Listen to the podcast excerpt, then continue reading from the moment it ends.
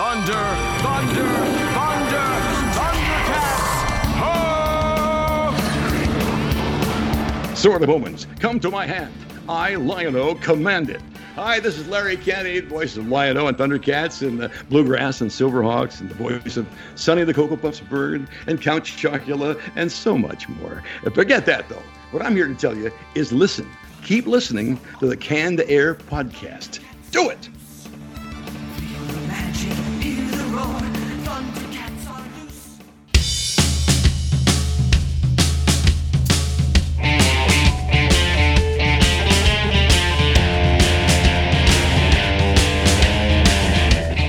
Everyone, and welcome to another episode of Canned Air, your tribute to comics and pop culture. I am Jeremy Colley, I'm Jack Doherty. And I'm Randy Hardenbrook. and we've got a good episode lined up for you today. First, in our retro roundtable, we're going to be talking about some of our least favorite cartoons. I know that sounds a little odd, but you know how many times we've talked about our favorites? How many times can we say the same ones over again? Mm-hmm. Don't think we've ever delved in the least favorites, have we? Let shake shit up a little. Let's shake Let's the try to shit go the up a little. positive way. Let's take the negative way.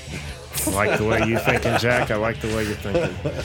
And then uh, after our retro roundtable, we're going to be welcoming uh, filmmaker Rob McCallum to the show to talk about uh, his new documentary on the evolution of cartoon culture and, boy, so much more. I'm not even going to try to get into it now. Uh, because I want him to tell you all about it. It's so freaking cool. Uh, and the documentary is called Faking Filmation. It's on Kickstarter right now, running until May 6th. So uh, hopefully, after you hear this, you're going to want to run over there. If you like cartoons in any capacity, especially in the 80s, you're going to want a part of this. You're going to want a piece of this. It's it's speaking to us right here for sure. So.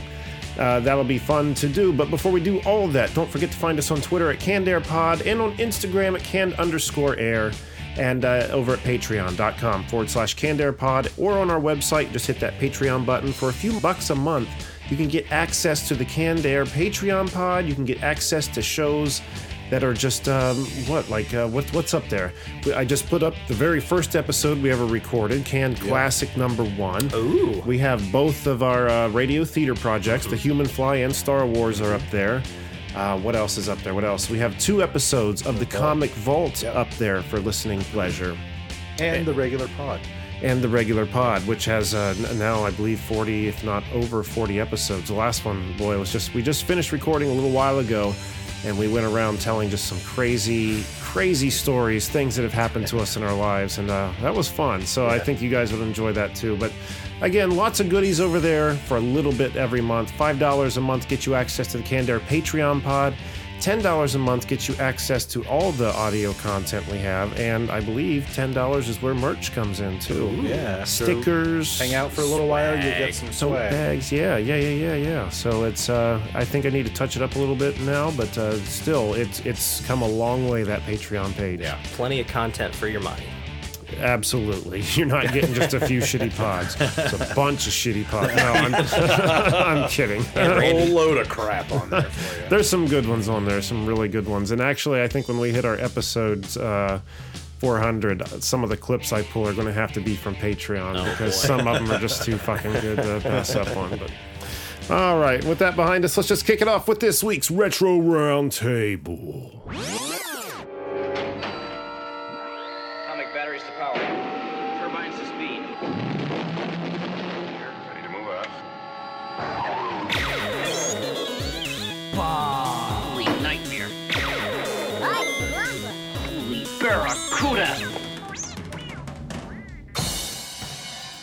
Right, least favorite cartoons. Jack, what do you got? So I always loved the Muppet Show. Matter of fact, watching Disney Plus, I was watching the old Muppet Show. Mm-hmm. Watched the Star Wars one with Mark Hamill and R2 and all that. Man, that was episode Are was we, good. are we about to throw down here, Jackie? Continue. But the Muppet Babies, Oh, oh, y- I hated that cartoon when I was little. Go eat a bag of dicks. Well, you know, there's like a halfway middle ground with that because when I first started, I when I remember the Muppet Babies coming around, I was irritated by them mm-hmm. for sure. But the show was infectious. It's one of those shows where if you gave it a chance, and I'm surprised you being a Muppet. The thing is, they were just so annoying. Their mm, oversized diapers, their high whiny voices. I think that was and- probably it. It was, and it wasn't. Kermit was it's had a Kermit esque sound to it, but it wasn't Kermit, I guess. And Skeeter, No. Yeah, Skeeter. Who the hell was that? It wasn't even in the show originally. That was the sister of Scooter. Yeah. Yeah, Yeah. yeah. She So disappeared whatever when they happened to went her? the when they went to the big show. I She think. was like the daughter Judy on Family Matters that walked upstairs and never came back. yeah. Didn't they do that shit on Happy Days too? Yeah. Yes. I guess my perspective on it's a little different because I was at the right age. Like I grew up kind of with Muppet Babies. Like that's one the one I was exposed to a little bit more, and then I watched the original Muppets kind of after. Ah. So I kind of have that emotional Oh. attachment to Muppet Babies. It's it was a good show. I enjoyed it. Um, I mean, it's not something I could revisit again, like the Ninja Turtles or He Man or GI Joe or anything like that. But um, I just remember having fun. It was so cool just how that room they were in, that nursery room they were in, just turned into anything. Like there was a whole Star Wars episode uh, themed around that. There was a whole Wizard of Oz ep- like it was always themed around like popular movies and stories and shit that you knew. So. That aspect, it was kind of like um, Rugrats before Rugrats, because they yeah, essentially did the same kind of thing, just not based around a, uh, a previous IP. You know I mean? didn't like Rugrats either. I enjoyed Rugrats. It was a funny was show. fun. It was the draw, the art style was what I can understand that. It was almost it was almost uh, squiggle vision, but it wasn't Really close, moving. It was just very yeah, a little erratic. rough. Man, Yeah. Grandpa Jack's taking a shit on my childhood right It was a polished rough though. It's funny because it's no matter how fucked up Tommy Pickle's head looked, like it always had the same dents, same and dents and bumps ripples everywhere. yeah, so it's like it wasn't just a result of a shitty drawing. It was you know he was supposed to have that. Look, I don't know. There, was- there was almost a graining uh, look in that universe because a lot of those characters all had great big overbites, like The Simpsons. You know what I mean? Mm, yeah. I But, think um, Angelica was one of the worst parts of it, though. Oh yeah, I hated that little girl. yeah. So much anger. I know. We all knew someone like her though, and I think that's why we ended up hating her. But uh, all right, um, you want to go next, Randy? Sure, why not? So recently, I've been like getting complete uh, cartoon sets for my kids and I to watch and kind of share those memories because a lot of them still aren't on streaming networks yet. And uh, I picked up um a show that I really liked when I was little and kind of had ro- rose ti- rose tinted glasses with. I'm like, you know what? I'm gonna get Speed Racer and watch this with my kids. Oh, And I plugged that shit in, and I'm like, about five minutes, I'm like, you guys digging this? Oh, you are. Okay, well, I'm gonna go do dishes now. Yep. But um, you know, you remember all the cool stuff. You remember the cool cars. You remember the action. You forget about the shitty voice acting and the shitty act uh, voiceovers. What you remember more than anything is the feeling inside it gave you. And that's what you're trying to recapture. And you just realize it was a moment in time when you Yeah. do get the speed racer home and turn it on. You're like, oh, when you it was something better, about being a naive better. child. Yep. And, you know, like- there wasn't a million better things, you know, that come at the before then. Sure, sure. And Or you're, after, you're like, hey, they just played that scene three seconds ago, but now they're doing it in reverse. you pick up all in the same uh, s- yeah. cells. It's like and in the. Flintstones when they'd run, the exact same house kept going yeah. Yeah. in the background. well, it wasn't even that. It's like the same scene. Like you see, like Speed getting ready to wreck out, and it's like, oh, and then something else, and he's like, oh, and I it's almost the wrecked same. Yeah, pretty much. Uh, so Yeah, I could never get into Speed Racer. I never even tried it. I couldn't even put it on the dislike because I w- I don't know enough about it. Although I've got things on my list that probably qualify in that same category. But um, my first pick is going to have to be, and this is something, this is a franchise that I dabble in. I like the games, but as far as anything else goes, horrible as Pokemon.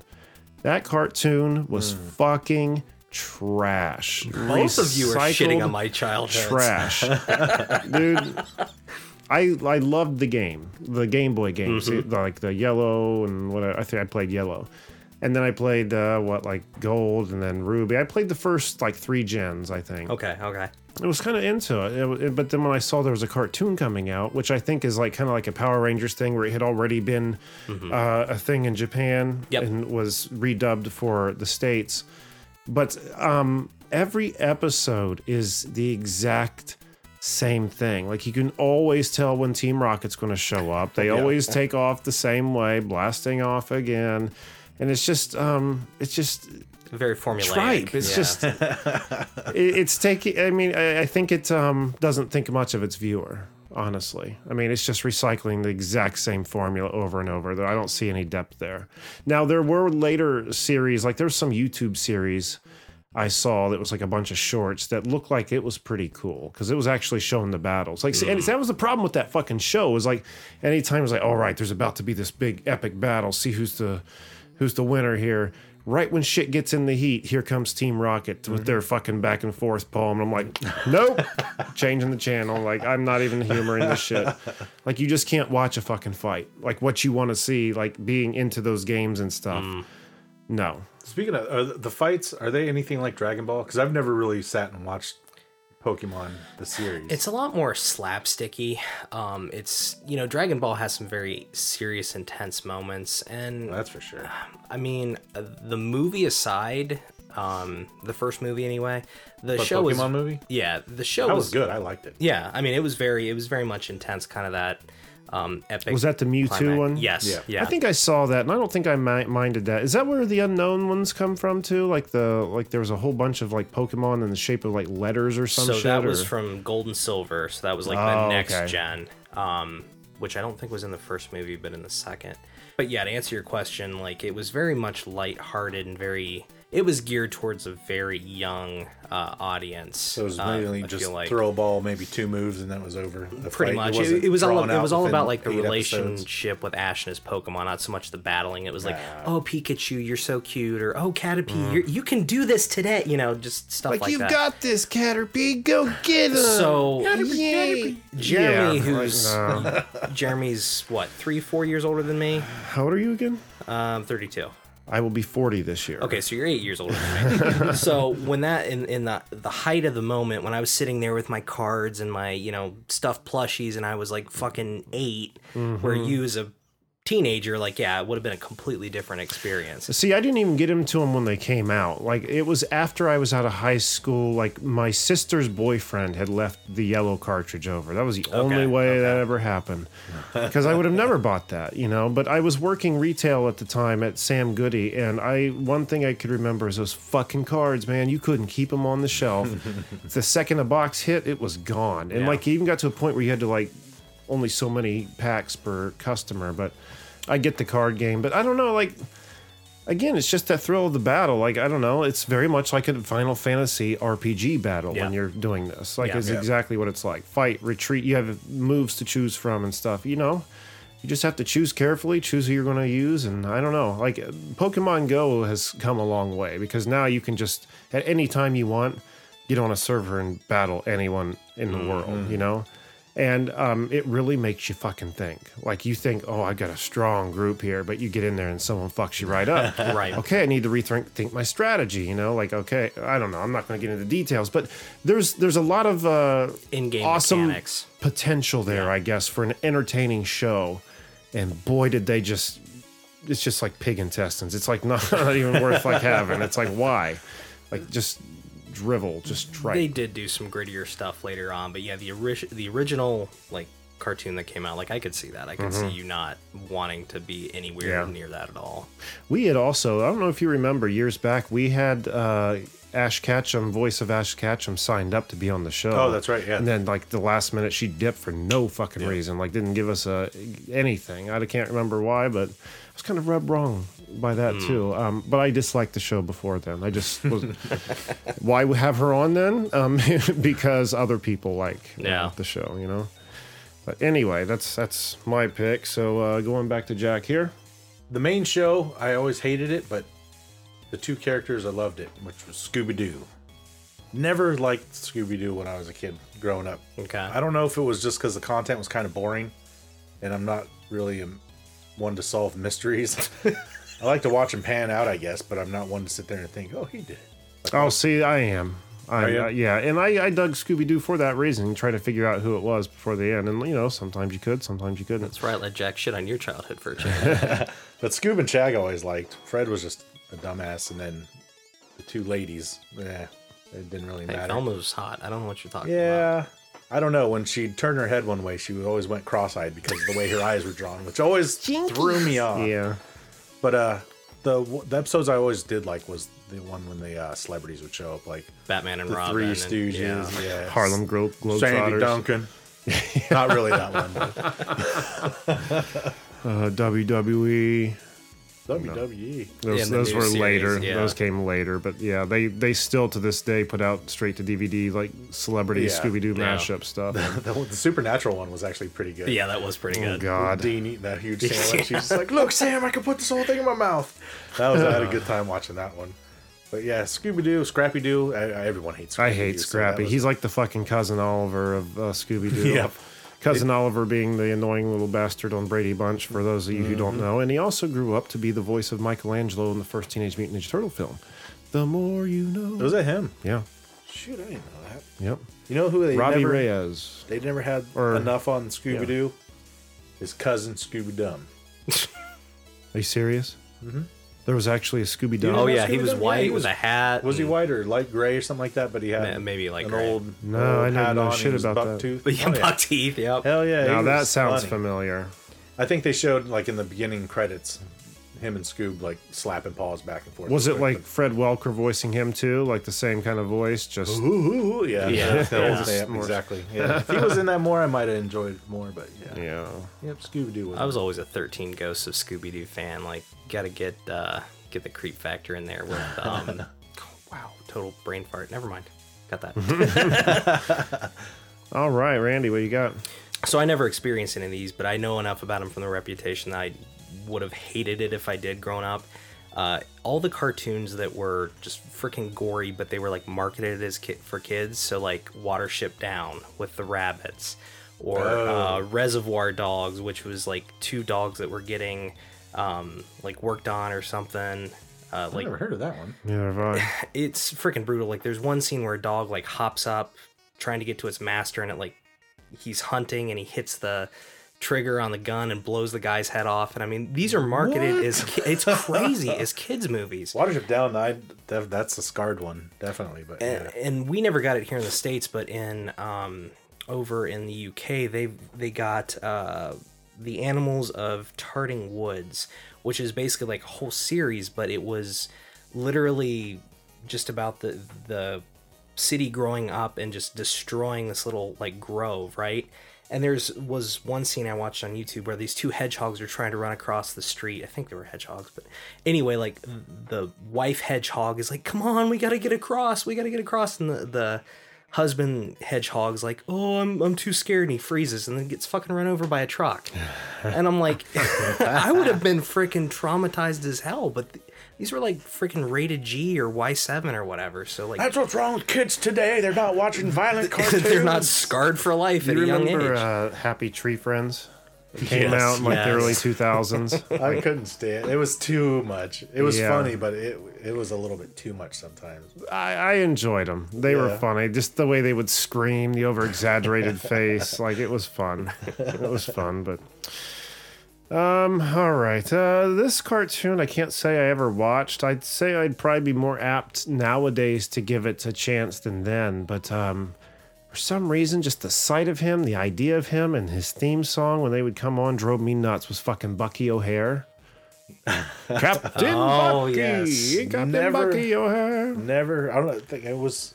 I think this show is when the first time I ever heard you talk about that. I don't think I've ever. I, I Heard watched before. quite a few episodes that I had all the toys. I had the yeah, four-armed Daffy and they were cool. To- they were cool toys, Mm-hmm. and it was you know looking back, looked like a pretty cool property. Didn't it come from a comic?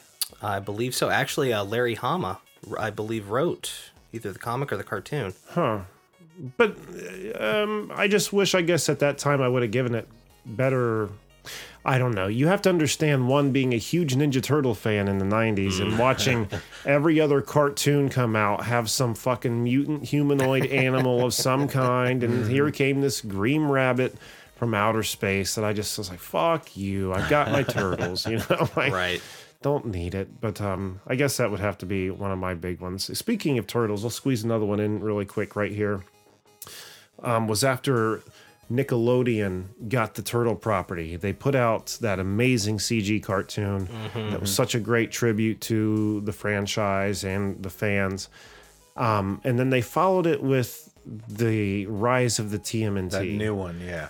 and it was horrible horrible and i see what they were trying to do they were trying to do Teen Titans with the Ninja Turtles is what they were trying to do, but it just wasn't. Uh, Teen Titans is fucking clever. I haven't seen it much, but every time I have seen it, it like catches my attention. Like, There's always something that's in there that- fucking yeah. witty. You know, kids. Not all kids are gonna get that. You know, there was like it was multi-layered, and this just didn't seem to be the case.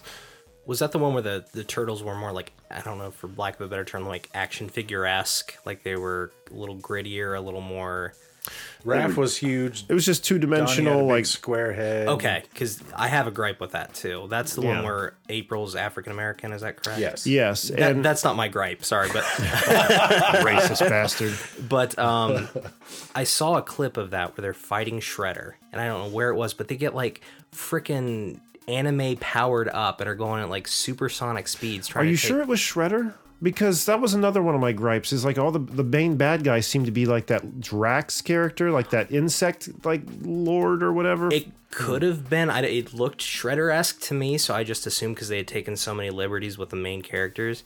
But I saw that and I'm like, they're ripping off freaking Dragon Ball Z. Like it just it rubbed me the wrong way. Like, Oh, yeah. these are the turtles. Don't do well, that. Shit. I mean, in that show, I get it because again, like Teen Titans, there's a lot of mocking other properties and stuff like that. But again, it just wasn't clever. You know, it wasn't well written, at least in my opinion. And to have it coming off the heels of like the definitive new turtle cartoon, Yeah, something so good and well done. you would expect them to keep pumping out Yeah. same kind Mm-hmm. of thing. So who knows? They're, you know, they're probably going to let the property lay dormant now for a little while before they bring it up and try something again. But um, I hope it's good, whatever they try. You know, It's probably like with the Thundercats, Thundercats Ho or whatever that go cartoon was. or yeah, yeah, yeah it was whatever. something like that, but it was the same aspect Yeah, that lasted one yeah. season. And yeah. well, I don't know. It's a different world out there, you know, with with shows premiering on streaming service. You know, back when we were kids, you had three or four channels, so you Yeah. had to watch something, and whether or not you wanted to watch it, like a lot of these cartoons we're talking about here, you watched it because it was all that was on. The only Right. cartoon you could find on. And now when it's on a streaming service, it's not forced in front of you. You have to make that leap.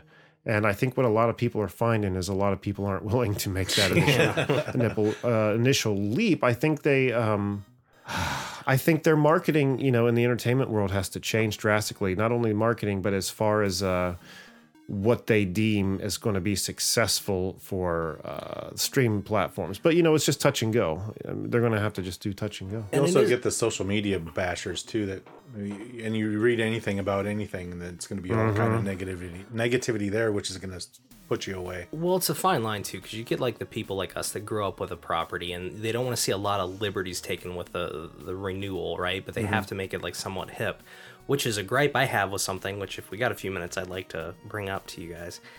I saw the trailer for the new Space Jam movie. Oh God! And it rubbed me the freaking wrong way. yeah, it looks pretty dumb. Be, it, it to me, it's like it's so far removed from the original that we all grew up on, and then they're ripping off Ready Player One, and I'm just like, eh, Yeah. I can't get behind it. I want to, but I can't. I, I mean, I wasn't even the biggest fan of Ready Player One, but I know what you mean. Um, I will say when I saw the trailer and I saw him falling through the Warner Brothers like drum, and you hear that dun, dun, dun, dun, like that kind of like got me excited for Some a of hot it did second. for me too. Yeah, But um, and to see that it was a lot more animated versus them live action Yeah. with animation, Right. running around in Roger Rabbit I, style. see, I don't know. I, I kind of like the old style, like the fact that they're all 3D animated now. I don't know. Some of the jokes that were coming through looked pretty fucking stupid. Like Yeah. there was a whole thing at the very end where like Granny, like Tweety and Granny, you know, Granny. Oh yeah, yeah, and yeah. she starts breakdancing or whatever the It's like, walker. yeah. how many times can that joke be done? but uh, you know, again, I know I'm not the main demographic. This is, I mean, it's literally. but at the same time, kids these days aren't going to know all these loony fucking tune characters, are they? I mean, that scene you're talking about to me is literally like the new kids version of Airplane. Oh, stewardess, I speak jive. Yeah. I don't know. I just am not excited at all about it. But see, I'm a huge Tom and Jerry fan too, and that movie looked like it was going to be dog shit too. Mm-hmm. Yeah, I'm- I can't know if I wanna imagine. hurt myself to watch it. No, I'm. Those old cartoons are perfect. Yeah. The '60s and uh, '70s, I think, are the best era for me. Uh, Tom and Jerry for me. I love them. More than likely, the movie is just rehashing everything that I've seen when I was a kid, anyway. So it's just very disappointing when you know you don't have people that take time and really do like the right thing with the property. But on that note, we've got Rob coming up Yeah. after this break that Yeah. He cares for everything he does. So Yeah, and uh, has a great appreciation for the cartoon culture, and then uh, I, which I'm excited about, which we've just been talking about here unintentionally. I guess talking our least favorite shows kind of brought it out in us, so kind of came full circle, didn't it? it did. I like it. All right, let's jump to a quick break, and we'll be right back with Rob McCallum. I'm a grown up. Me too. Yep, me too. But you know, these days being a grown up can really suck. Luckily, we're grown ups who grew up in the coolest generation. We had video arcades. And also some of the best TV and movies ever made. We lived the origin of awesome consumer electronics. The list goes on and on. Yep, Generation X. exactly. And we're Gen X grown up. Every week, the Gen X Grown Up podcast explores media, tech, toys, games, and more from both yesterday and today. through the eyes of Generation Xers who absolutely love that stuff. You can find us on iTunes or wherever you get your podcasts. Or find us on our website, genxgrownup.com. Life sucks as a grown up. All right, you think that was good enough? I, I hope so, man. I'm tired. Who listens to a promo on a podcast and then goes and listens to a different podcast? right. I, I, I've never done it. right. And now joining us uh, to talk about Faking Filmation, which is a this new documentary on the evolution of cartoon culture, which is running on Kickstarter until May 6th, which this thing looks freaking cool because not only are you covering uh, the, you know the evolution of cartoons, but there's it's intertwined with the story uh, of James Eatock and his kind of unofficial uh, He-Man uh, episode called "The Return of Faker." So I'm not going to uh, tell everything here. I'm going to let our guest Rob McCallum do that. Rob, thank you so much for being here. Well, thanks for welcoming me back. I tried to make a worse impression last time, so you guys didn't have to uh, be humble and bring me back, but you have. Thank you so much. It really takes a lot it. more, I think. It's awesome to have you back, man, and uh, it's even more awesome uh, to learn about this project you're doing. Uh, there's so many layers to it. So, uh, can you just uh, describe to the listeners exactly what uh, faking filmation is? Yeah, absolutely. Uh, it's been a project that's been in the works for two years. It probably would have been further down the road if it wasn't for COVID, but you know, silver linings and all that because it gave us more time to plan. Uh, long story short, I've made a career out of pop culture documentaries. I've looked at the world of action figures, video games, heavy metal, and one of the big, you know, missing components or quadrants of pop culture is, of course, cartoons and animation. So I've been kind of on the hunt for the perfect story to give me the excuse to look at cartoons. And when I say on the hunt for the perfect story, I don't like to do just historical retrospective documentaries.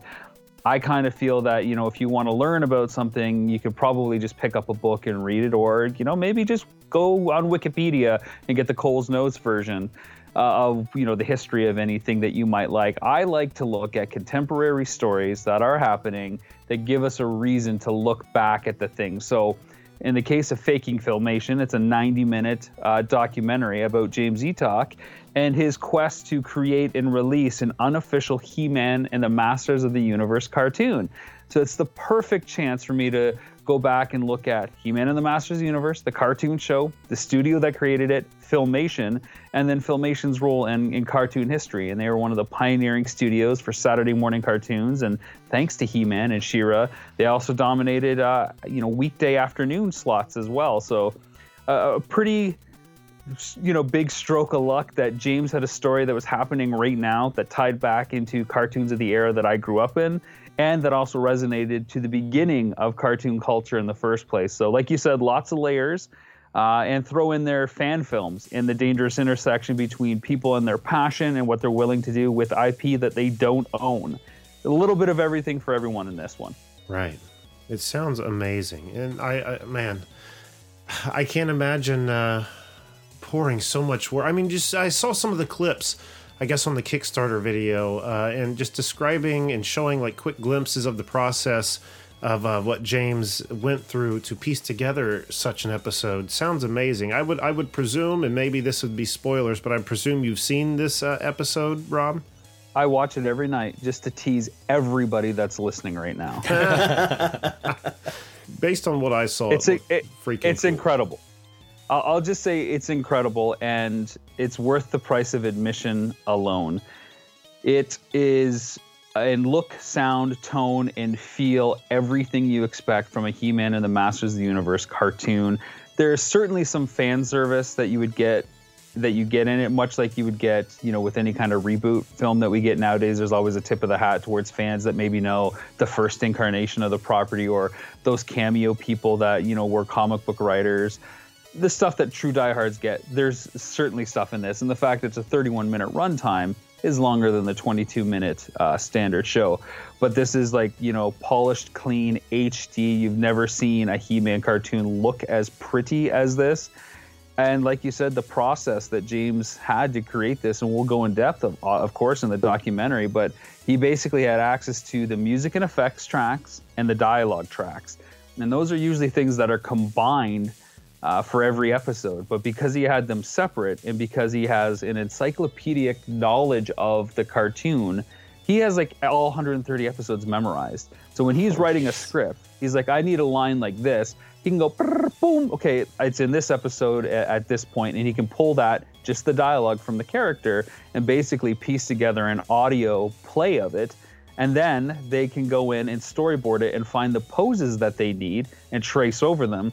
And sometimes that means they got to get eyes that look differently from one episode, but the head position is from a different episode, and the way the character turns off screen is from another, and the backgrounds are from even a fourth or a fifth one. And that's just for one character, let alone if there's two people in the same shot. Insane. Yeah. That's dedication. It, It's a, it's sort of be able to kind of lay all this out. I'm not really doing it service, but already it's really interesting to hear. Imagine when we can actually showcase what this is like. And so when I started talking to James about this, I'm like, man, I know you're dealing with some legal issues and you can't just kind of put it out online. I know you don't want to make money of it. You just want to share your passion, your love letter to, you know, the people that really inspired you to get your career going because of course, he wrote the official Dark Horse guide to the episodes for He-Man and She-Ra that was put out. He's a published author. This isn't just some random fan who sunk three and a half years with a few of his buddies into it. This is a prominent guy in the industry who's already crossed the threshold from fan to industry insider uh, I said, look, there's there's a story to tell here, even if it's just on the process alone of what you've done for three and a half years.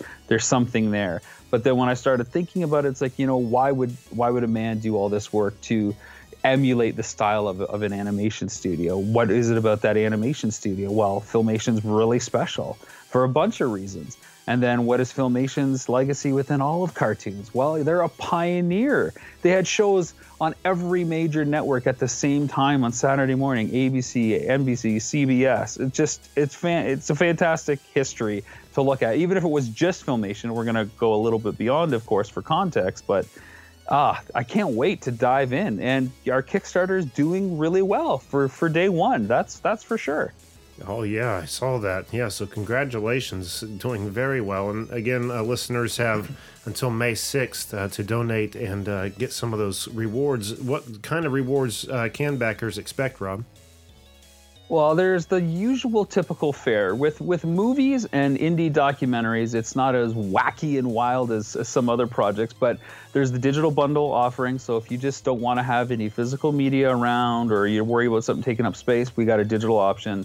You'll get the documentary and our bonus features. Super easy, and that of course also gets partnered with any of the physical media that you get to. So if you back at the DVD level, then you get the digital stuff as well uh, or the Blu-ray, for instance. So one of the fun rewards we have is a VHS copy of our documentary. Hey. So you can enjoy it on VHS. If you do want the relic or the touchstone to put on the shelf, you can have that there, and we'll jam some bonus features on at the end, I'm sure.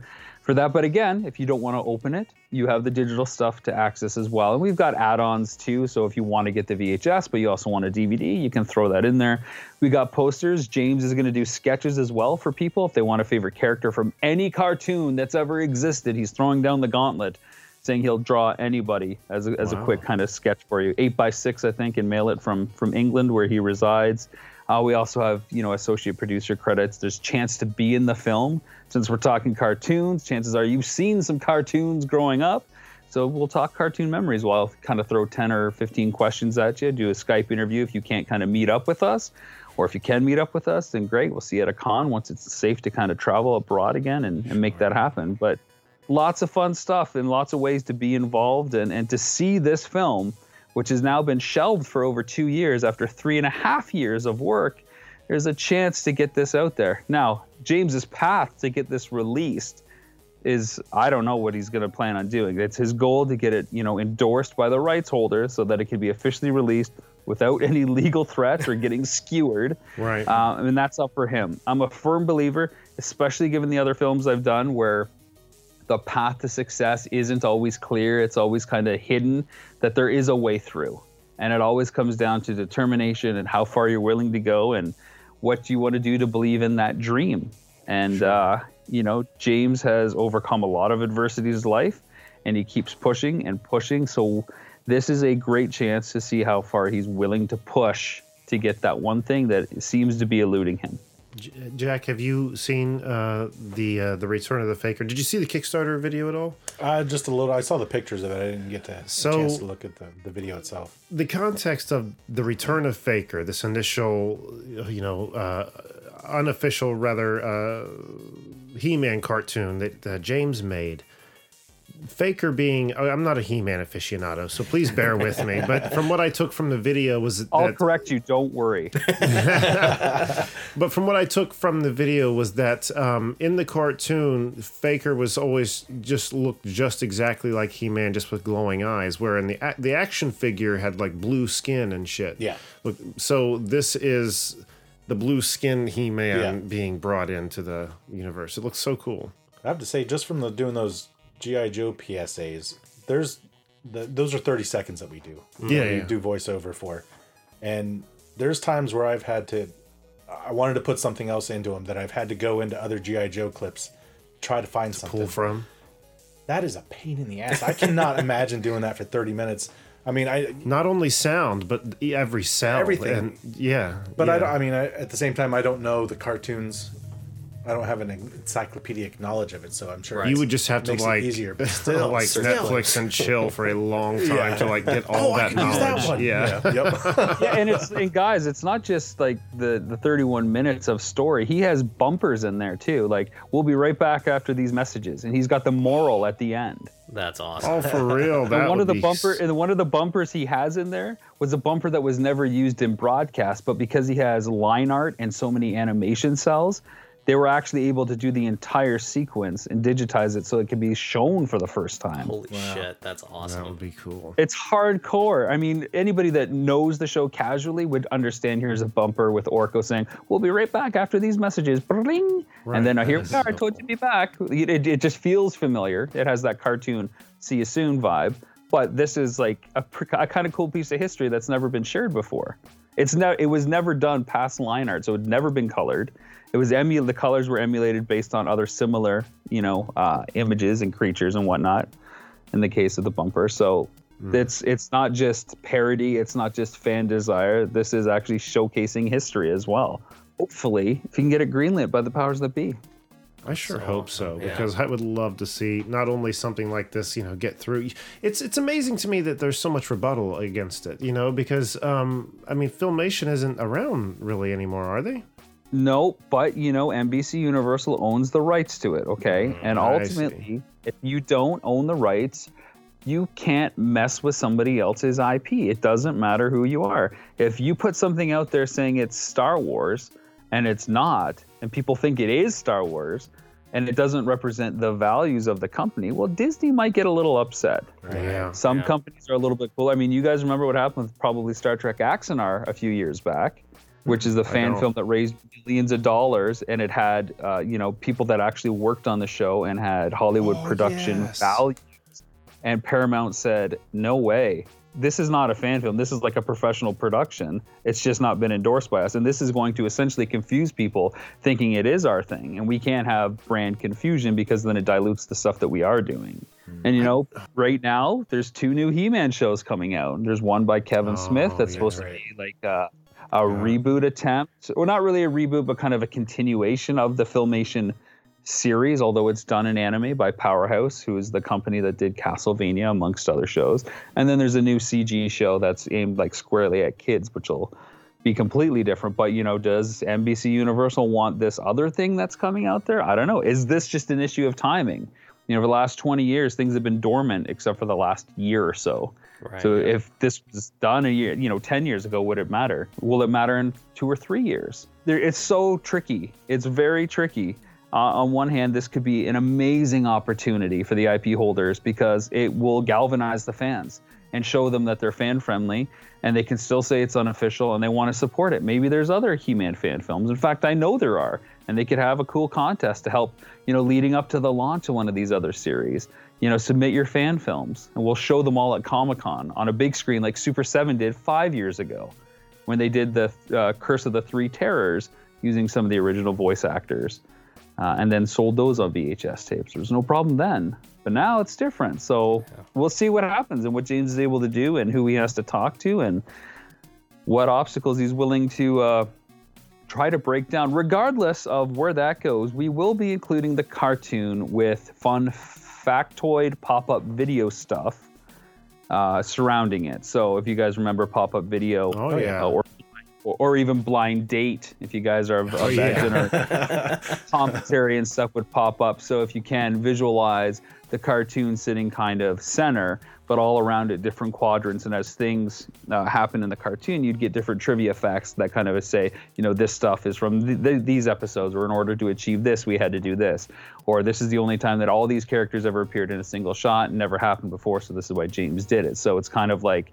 a repeat viewing thing because you'll never be able to read it all at once, but you would it would give more uh, credence to the process on how to create it. So um, we can't just gratuitously put it up there because there is a cease and desist. But as a documentary filmmaker, uh, and given that we're talking about the story of how this short film, in my opinion, this unofficial cartoon came to be, there's there's legal ground for us to kind of explain it that way. Gotcha. Sure. Makes sense. The four non blondes meme is still around and being as beloved as it is.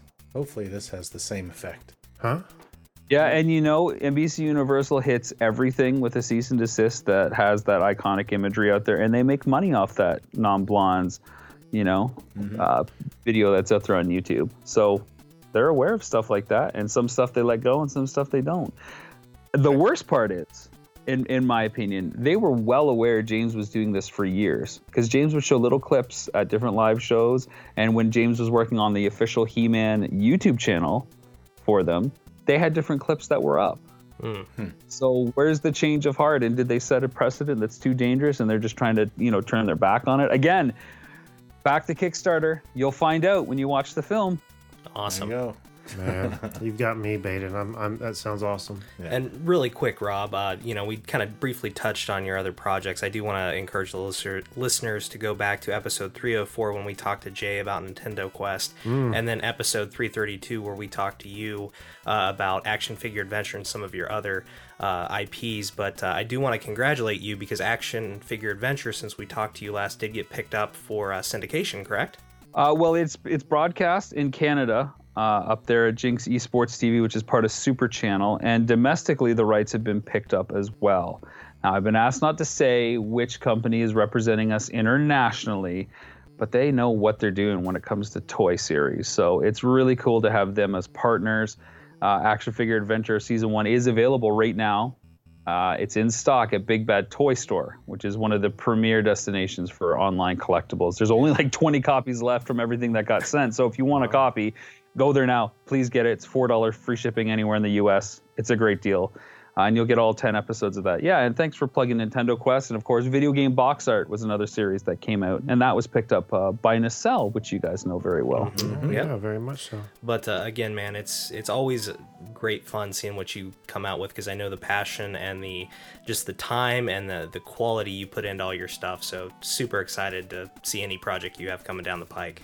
Oh, thanks, man. That's that's awesome. I really appreciate that. It's it's unfortunate that it takes you know two to three years to get these projects done because that's as often as we usually loop back on this stuff. But uh, it's it's always a pleasure sharing what we try to do on this side with folks like yourself. Well, man, this has been amazing. I cannot wait to see this film. It's going to be so freaking cool. And again, based on uh, the success of your first day on Kickstarter, it looks like uh, we're all going to get to see it. So, Yeah. very excited about that. And Rob, are you on uh, Twitter or Instagram? Yeah, I'm on both. You can find me at Rob McZob on Twitter and the same thing on Instagram. Um, if this gets funded, we'll start a faking filmation profile on Instagram as well. You can find Rob McCallum Films on Instagram as well, or you can check out Action Figure Adventure or the two other series that I just sold on toys as well.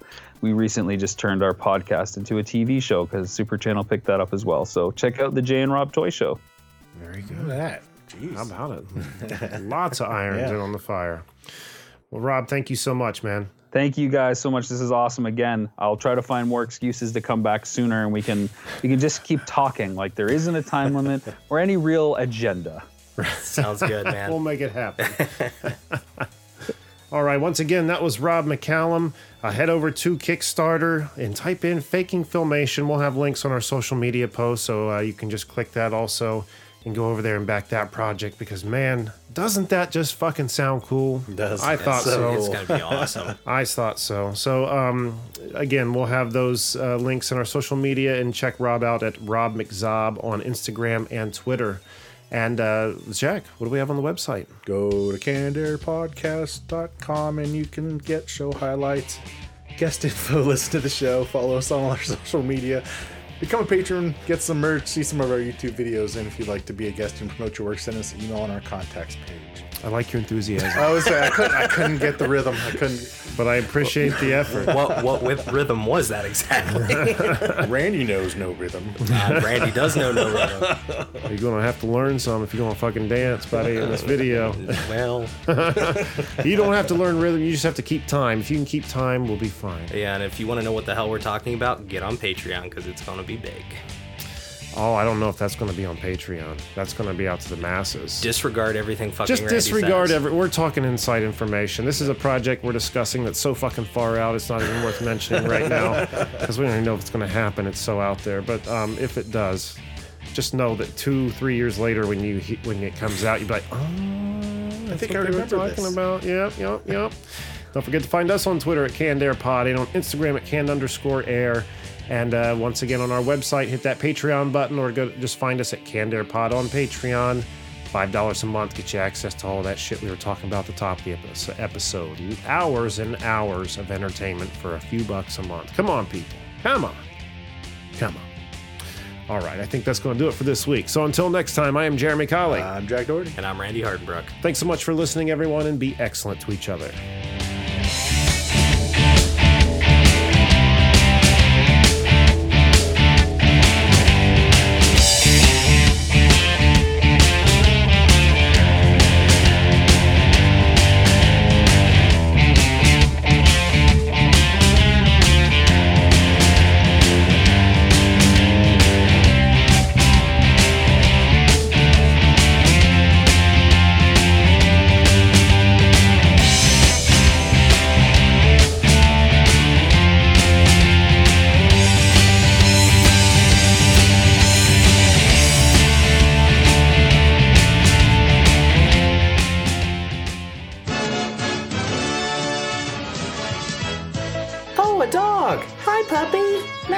Puppy.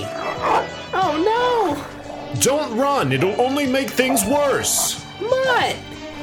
Remember, you never want to approach a stray dog, especially one that's foaming at the mouth. Get away from the animal as quickly as you can and tell a grown up. Hey! And knowing is half the battle. G.I. Joe! This has been a Canned Air production.